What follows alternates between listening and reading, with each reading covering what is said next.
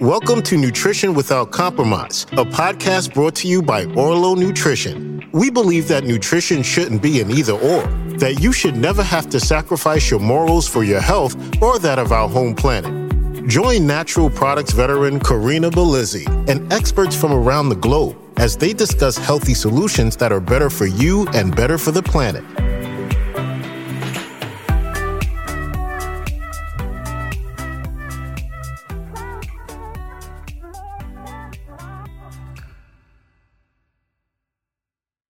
Thanks for joining me today for another discussion around nutrition and health without compromise. Have you thought about the imprint that you leave on this earth, about the waste you generate as you procure your food and buy products? Sure, some of them are recyclable, but is this its first life? Second life? Will it have a renewed use after it's completed its mission in your hands?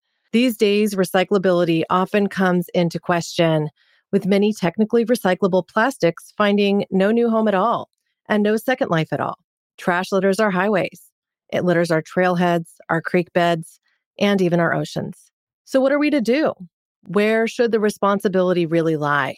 Today, we're going on a journey that invites you to think about your footprint as we focus in on all things packaging, from the materials you use in packaged foods and products that you buy to even the boxes used to ship them to your door. And even those print materials that market and educate you about the sometimes sustainable products and services you've bought are just considering buying. To unpack this topic, that might have been a little punny, to get to the bottom of this issue and have an open discussion about how we can do things differently to lessen the impact that each of us have with our consumption. I'm joined by Saloni Doshi. Saloni serves as the CEO and Chief Sustainability Officer of Eco Enclose, a company that's dedicated to create plastic free shipping solutions that are kinder to the environment for e commerce companies.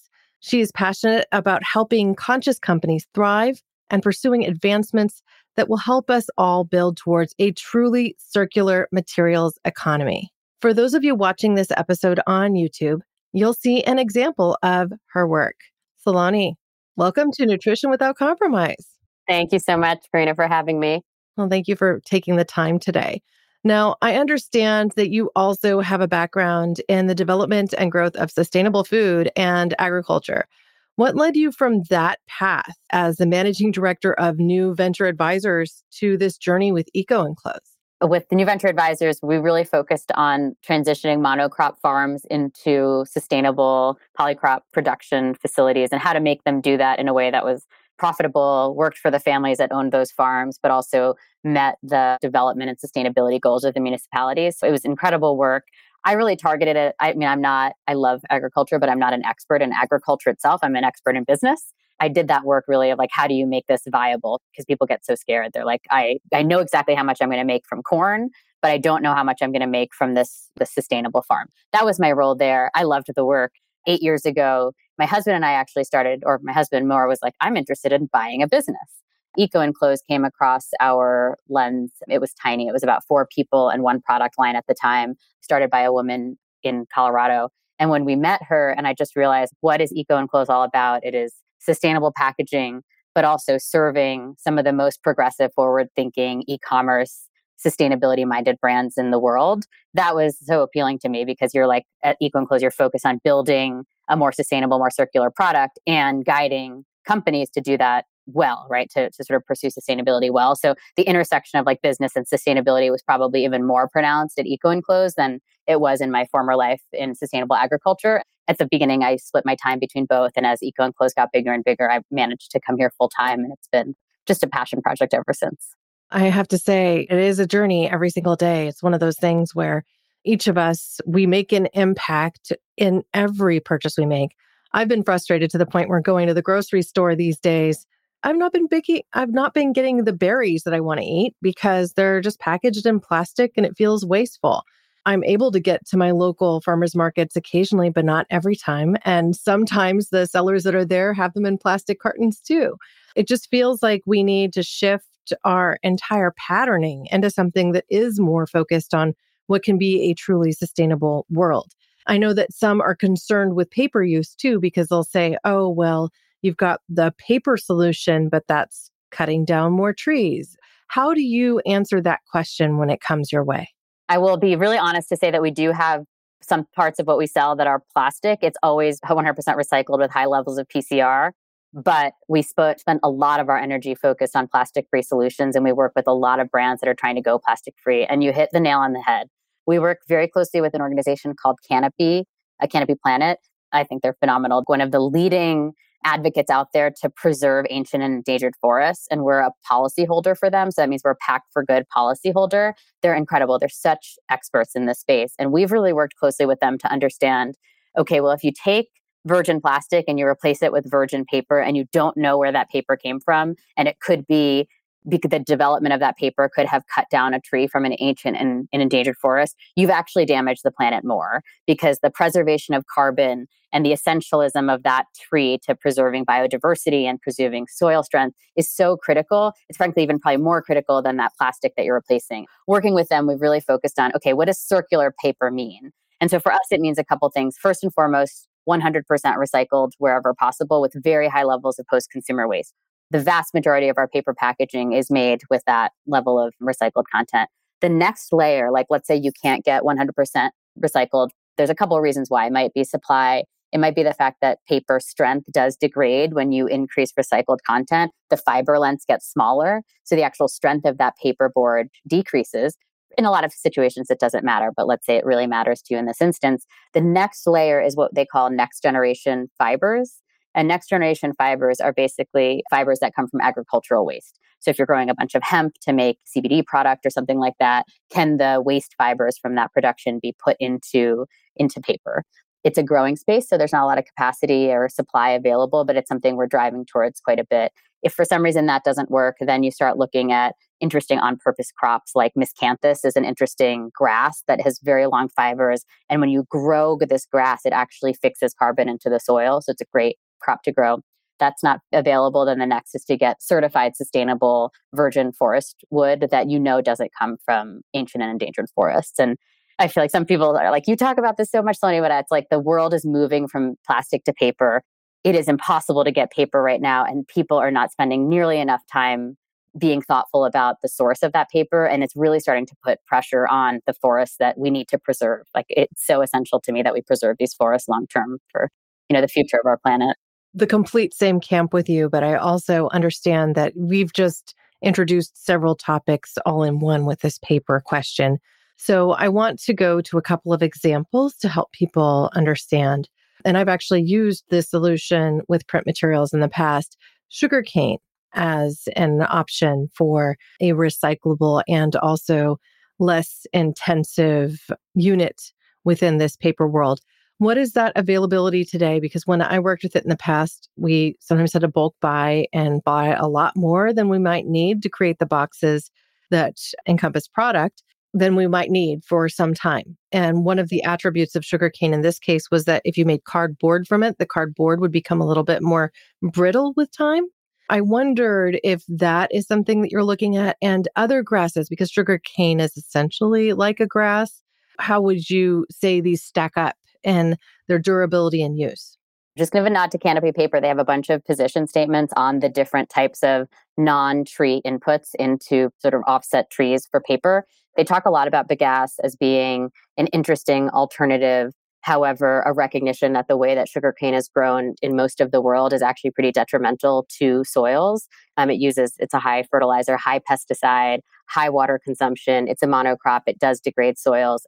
While it is really interesting if you're already in a sugarcane plantation, it's great. Let's use the sugarcane for its primary source and let's use the waste product to make paper. That's essential. But to recognize that if we try to replace all of our paper with sugarcane byproducts, we're actually going to damage the soil more or damage the world a little bit more. So it's a very balanced question.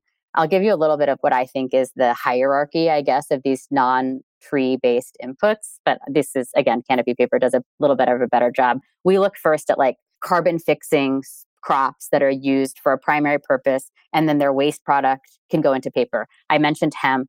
Flax could also be a really good example of this, where people are using it, growing it, and hemp in particular, it's low water use. It does fix carbon into the soil, and then it's used to make all of these interesting products today worldwide. Not as much in the US, you don't have access to hemp as much, but worldwide, you have a lot of good access to hemp. And then that waste product can go into paper. In the US, we do a lot of wheat. So we produce a lot of wheat. It's not bad for the soil. And then the wheat straw can go into paper. We actually have a product that's 20% wheat straw. I will say wheat straw is not very strong. Hemp fibers are long, it strengthens paper when it's added. Wheat straw is like the fiber length is similar to recycled paper, so you don't add strength to the paper by adding it to to it. It's a little bit like recycled paper, so it has some setbacks there. Then the next layer that I get excited about are I think I mentioned miscanthus, which is called elephant grass. And there's something in this country called hexus. It's like engineered plant. These things grow like sugarcane, like like weeds almost. They do fix carbon into the soil, and the entire plant becomes the tree paper. That's sort of your next level.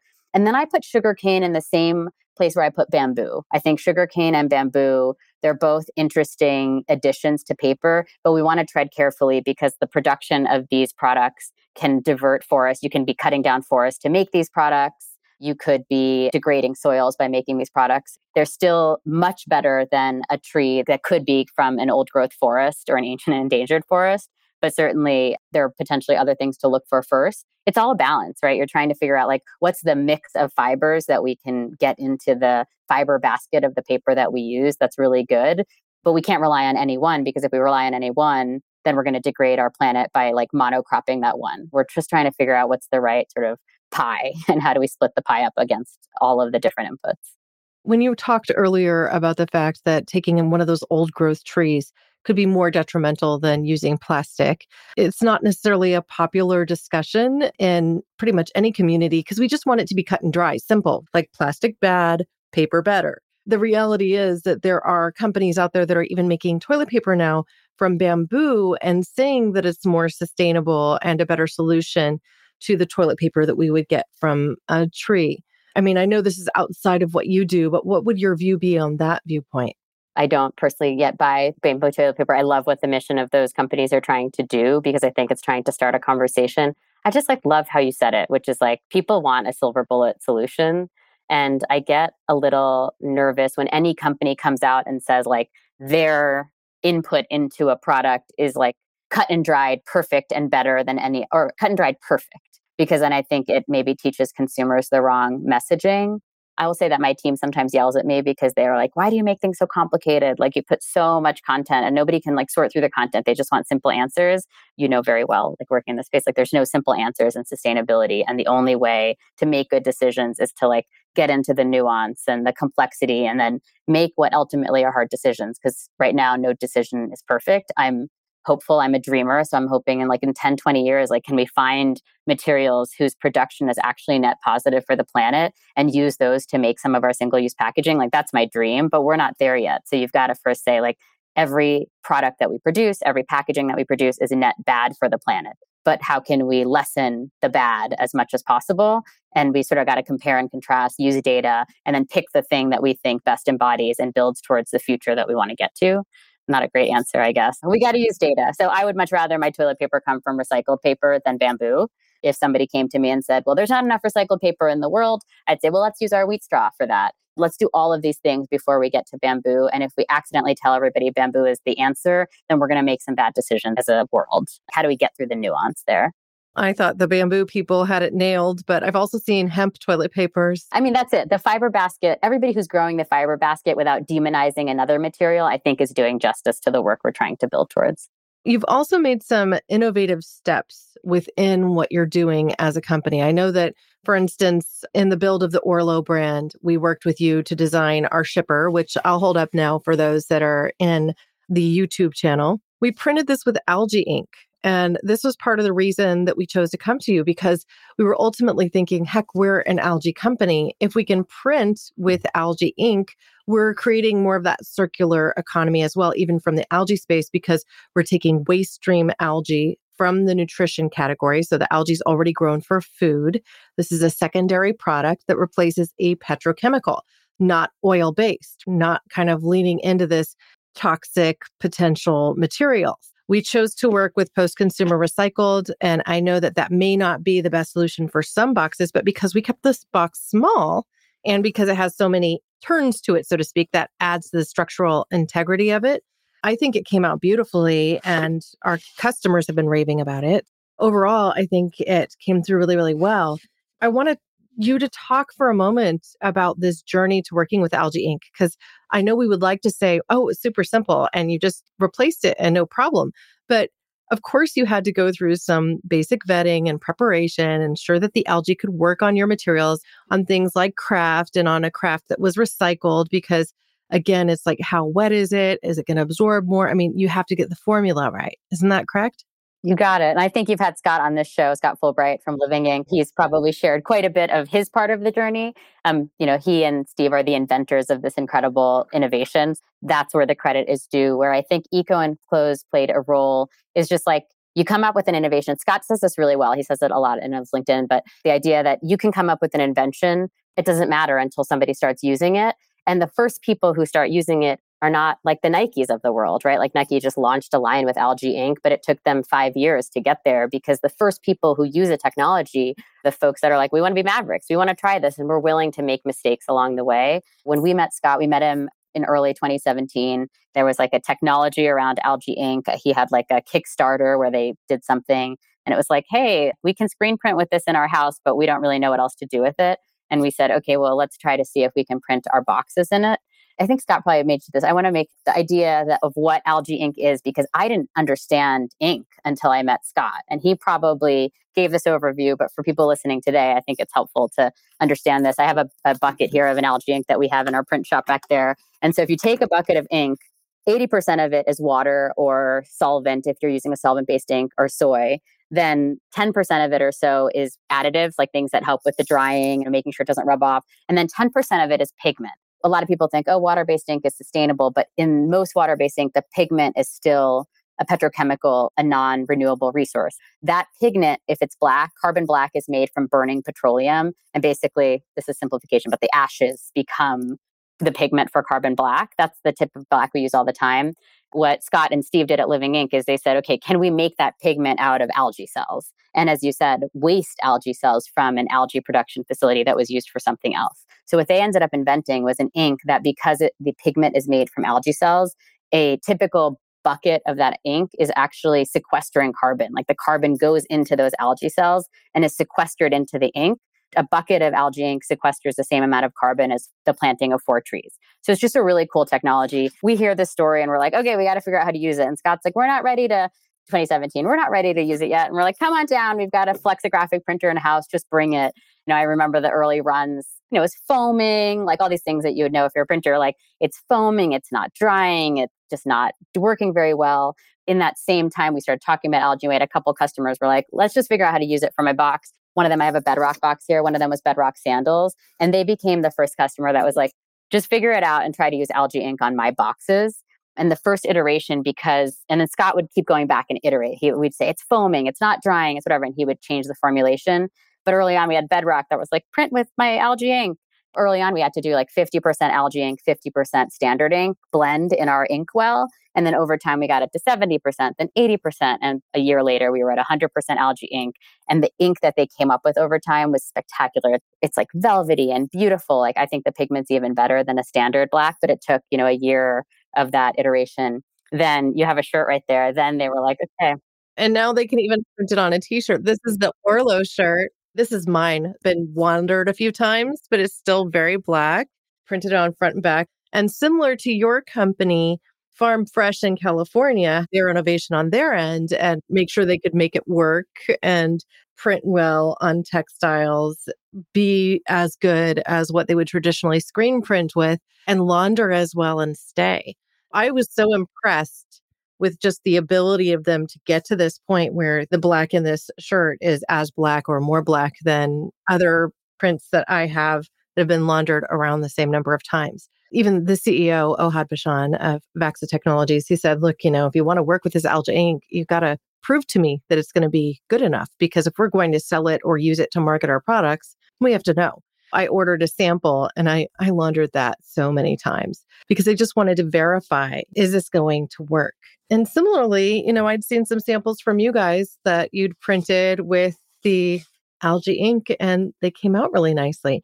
When you're going for a kraft look, when you're understanding that you want it to be an eco play and you're leaning into that, being able to tell that story full circle, I think is really important.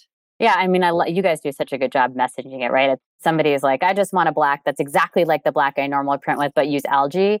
You're probably going to be able to get there, but that's not the compelling. That's not why to use algae, right? Use algae, tell your story, make your whole brand sort of align together around sustainability, and then your customers love it, and you help to pave the way for more companies for algae, right? The dream of living ink. So much black ink in the world. Like, can we replace all of that black ink with ink that's not coming from fossil fuels, but pigments that are coming from algae cells or other renewable technologies. And then get to the point where the black in my coffee cup, which this one I will show just because it is a commitment to my sustainability. I've had this cup for a very long time. It's beat to hell. And I have literally traveled with it over the entire planet from Australia to Europe. And I bring it with me, but it is black. So, what is it colored with? Black, exactly and you know they're getting into makeup so it's like mascara and eyeliner you know you look around once you start thinking about ink you're like oh everything's black. It's either black dye or black carbon black in some capacities. I want to talk for a moment about what point when it gets to these cardboard pieces like this is post consumer recycled 100% post consumer recycled how many lives can it live past this moment? Because the fibers have gotten rather short. Is this in its the last life or do you just continue to send it through to recycling and see what happens typically they say paper has with our current de-inking technologies like five to seven lives. And so certainly there are many more lives available to this. What if it's in a corrugate of any capacity high enough quality to be recycled into something interesting in its next life. I'm making this up a little bit because it all depends on what MRF and who they're selling to but you get high quality virgin corrugate, it gets turned into maybe 30% recycled corrugate. Then maybe the next life it's 100% recycled. Then it could become like a cereal box, like a paperboard cereal box. Then it can become sort of thin sheet of paper or a toilet paper or something like that. And eventually it sort of degrades down the line where things like paper towels, toilet paper, tissue paper become harder to recycle. And what is great about paper is that it is naturally biodegradable. So its ultimate life could be the compost long term the idea is like, how do we get it through those five to seven lives before it ends up being composted? I have actually added mine as weed barrier in my garden. You know, I was thinking in this particular case, because of the fact that it's algae ink and not petrochemicals, that I wouldn't mind putting it in my strawberry bed, as a for example, to keep the weeds at bay and just have it underneath the bark layer. And then that would enable me to keep more moisture in, especially during these hot summer months, without using plastic based type material like the weed fabric that they would sell at the garden center. That's kind of where I am right now. If it doesn't leave my door and doesn't get into this recycle mode, how can I repurpose it in my home? We also compost. We need brown material in the compost. So sometimes we'll tear up some papers like that that are not bleached to be part of that cycle. That's great. We have a bunch of local gardeners who pick up our card because we have scrap. We manufacture the cardboard in house and then we've got scrap and they'll pick up the scrap. And I do the same to lay down in their you know raised beds and it's incredible it's a great solution. I discovered it on watching videos on youtube and i was like you can do that? I've never thought about it. Something new i tried this year and so far it's working quite well. I wonder if there's anything really new that you're working on that you're excited about? I know you mentioned something the stamp arena with algae inks. Talk about that for years we've been you know printing on boxes and we've had some smaller companies who are like i'm not at a at a level where i can print my boxes with an moq of 250 or 500 with algae ink but can you get stamping and stamping is interesting. It's a little bit different because it needs to have a different viscosity and uh, consistency than a flexographic ink. It also has to stay wet in a stamp pad but not be sticky. It has to dry quickly on your substrate and has to work with sort of interesting quality rubber stamp. And finally this is my skunkworks project. I spent like two days back in a lab like trying to mix a bunch of things together like water glycerin alcohol ink pigments etc and finally got to a consistency that i felt really good about have been testing it for a week and then got 10 20 folks just to be sampling it. Right now we've got 10 this week sampling this stamp pad ink roll it onto an uninked stamp pad like that you know, you'll like stamp that and you get that. What is really cool about this is that it'll open up the algae ink technology to companies that you do stamp as their branding. The smaller companies, people who also maybe stamping like urgent things on their papers. Like it's just going to open up this technology to a bunch of more players than who have access to it now. I'm hopeful in a couple weeks we'll have it live on our site and it'll just be a really great way to make the technology more accessible. I happen to know the founder of a company out of the Pacific Northwest called Seabar, and they use a spray paint presently on their box, but I think this might be a better solution. Do they do like a stencil and a spray paint? Yeah, exactly. Their mission is really to get plastics out of your bathroom.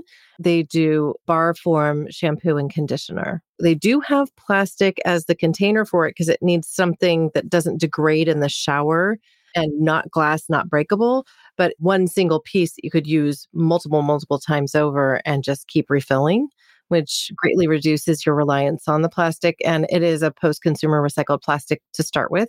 They're making some inroads in that way to clean up our bathroom routines. It seems like if you had a solution like that, that might be something he's interested in too. I could reach out for sure. Honestly, we're also really open. If anybody is listening and they're like, I don't know what to do with it, I'm open to just sending you a batch of ink that you might formulate and sort of add and add water and i can tell you what things to add to because different applications need different sort of consistencies. And you could even use a roller over a stencil to do something like that. So if you're able to put ink on a roller on a pad to stamp with you could equally probably easily just roll it onto a stencil and leave that mark.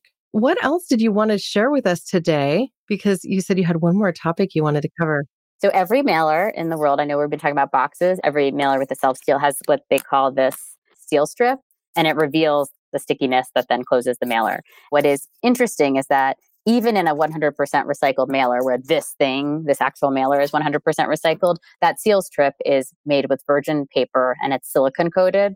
And people will argue if silicone is a plastic or not. In our definition, we call it a plastic because it is a synthetic material, even though it's made of sand and not fossil fuels but it has a silicone coating on it that renders it you know, not plastic free in our mind and also not recyclable or compostable. And we are like this close to getting a zero waste line or what we call zero waste liner as that seal strip. If that's the case, it would be 100% recycled seal strip with no silicone coating, just a UV coating, where that paper is then 100% recycled, curbside recyclable, and compostable if the dimensions of it don't allow you to recycle it in your own recycler. It seems like a small thing, but I'm very excited because now the whole product that we sell will sort of live up to more of our ideals of circularity. And it's been like a dream of ours for a long time to get this to happen. Well, building a circular business is not a simple feat. You just revealed one simple thing that could seem rather easy. In your home, you could tear that portion off and put it in the recycler, but how many people are going to do that? And one of the challenges that recyclers face is that consumers don't know these things because it's hard to know everything. You put it in the recycle bin because you think it's recyclable and then it just gets disposed of. And often it contaminates other materials in your recycle bin that would otherwise be recyclable. And therefore, the whole batch kind of gets ruined, so to speak. I know that there are different municipalities tackling that in different ways. In some cases, it's mailers to your door to educate you about it. But in the case of my mother in law's home in San Jose, my in laws, they just received brand new garbage bins that are the big old kind. They used to have the small one. They're like, well, they want us to put everything that has ever touched food into the garbage. And they're making that draconian line in the sand in Silicon Valley, this very progressive place, because of the fact that there was so much inordinate recycling happening in the area that, of materials that were not truly recyclable or that couldn't be processed at the local recycler. I think we really need to shift our thinking into the things that we put in our bins are ultimately waste leaving our home, whether or not it's leaving as a second life or its final destination being in the landfill, that it's all waste. And so, if we can work to reduce that waste and to create as many circular economies of scale as possible, where these things are reborn and they have a new life. So it's cradle to cradle and not just cradle to grave, then we'll be in a better spot. At least that's my thinking. And I think you're on board with that as well. Plastic Free July is an interesting time, I'm sure, for all of us. It's a lot about plastic. Everybody's anti plastic, and I, I totally get that. But I think you hit the nail on the head where it's like we just got to be thinking about how do we minimize single use? And how do we minimize our waste? How much stuff goes in that garbage bin? And if your recycle bin is also technically garbage, how do we reduce that? If you think about how they handle things in much of Europe, the soda bottles you get are all glass, not plastic in many places. Then they are not put in the recycle bin. They're taken back to the grocer and they will refill them. It's kind of like the old Coke bottle method where you may remember them, those thick glass Coke bottles or the milk bottles that are reusable. That's how we get our milk now in our home. And I go to the grocer and I get my rebate back. And then I buy the new one each time. It's reducing our reliance on these things that, even if they are multi day use, are essentially one time into your home and then out in the garbage. I love that because then you don't have to recycle it. You're just using the item as it is. And I'm hopeful that these EPR legislations that are we just passed one in Colorado. I'm very proud of having that have happened here. If we can have more of them happen nationwide, could we get back to some of these, I would say, common sense ways to think about our packaging? Tell us more about that because I had not heard what just passed in Colorado. Extended producer responsibility is sort of a trend sweeping the nation, but only has been successful in a couple places Maine, Washington, and now Colorado. And the idea is producers, so brands and packaging providers, and then the brands that buy from those packaging providers have to be held accountable to the waste management of the packaging and products that they produce. It takes different forms. The general idea is that an organization is identified and producers have to fund that organization. And then that organization has two parts. One is maximizing education and access to responsible waste stream collecting, so recycling and composting, and making sure everybody in the state has free access and knows how to do it. And then the second is just enhancing and improving the recycling facilities and the recycling supply chain in the state and getting brands to use more PCR, right? Like all of the things that help to build a circular economy, brands and consumers can only do so much. At some point, you need some sort of legislative action that incentivizes all of us to work and row together. And so that's sort of what this EPR legislation is doing. There's been like a dozen or so bills that haven't passed nationwide, but they always say that the most successful way to get a bill to pass is to have it fail one year and then over time it passes. I'm hopeful that in five to 10 years, it's a much more of a standard protocol in this country. It is very popular in Europe and Canada already. Well, we'll get there. And if we have anything to do with it here at Orlo, I mean, I think creating a shipper that operates ultimately as a refillable bottle and something that you use multiple times. And then having the pouches in a post consumer recycled plastic with a touch of virgin plastic touching the soft gels because that's a requirement of the FDA.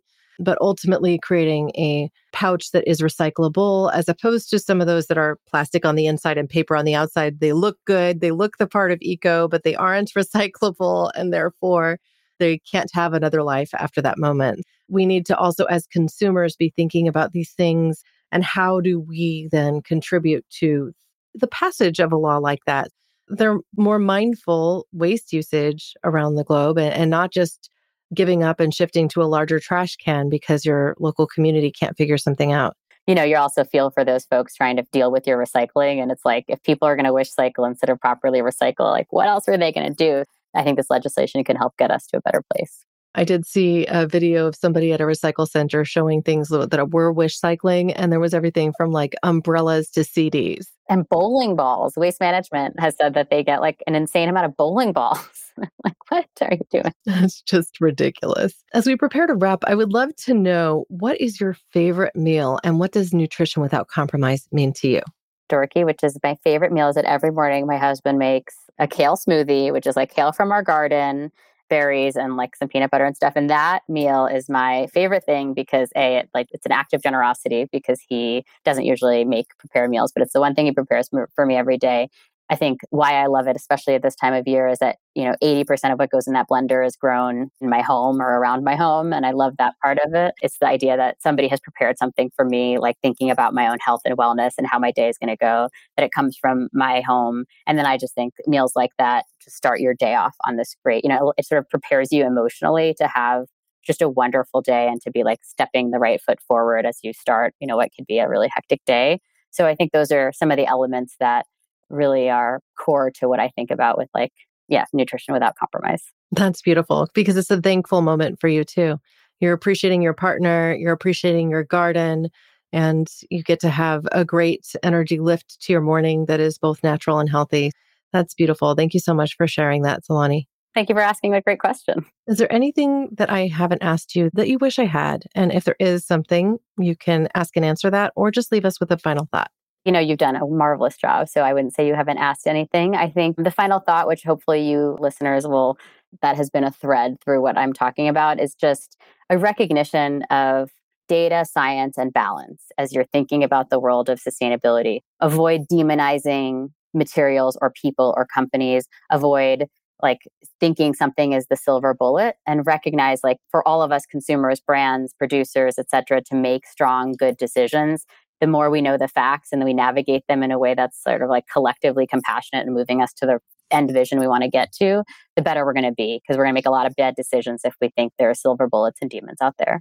Well isn't that the truth? Well thank you again so much for joining me. Thank you so much. Thank you, everyone, for joining us today for this discussion. And I hope as you move into your daily life that you'll think a little bit more about the packaging choices that you make and even those shipments that you get from Amazon or other e commerce providers. If you're not happy with how they ship you something, reach out to them and tell them. There is no better act than that to simply push these makers to change. They could be choosing something more mindful, less plastic based, and ultimately you can vote with your dollars and choose to purchase from companies that are making those choices already. I encourage you to check out EcoEnclose. You can go to their website at ecoenclose.com. And Saloni Doshi is also present on LinkedIn. You can chat with her there. She's quite responsive and ultimately is working every day to try and make our world a little bit of a better place with more circular options for packaging and for shipping. Thank you for visiting us today for thinking about what nutrition without compromise means to you. And with that, I simply want to raise a glass of my coffee and say, here's to your health.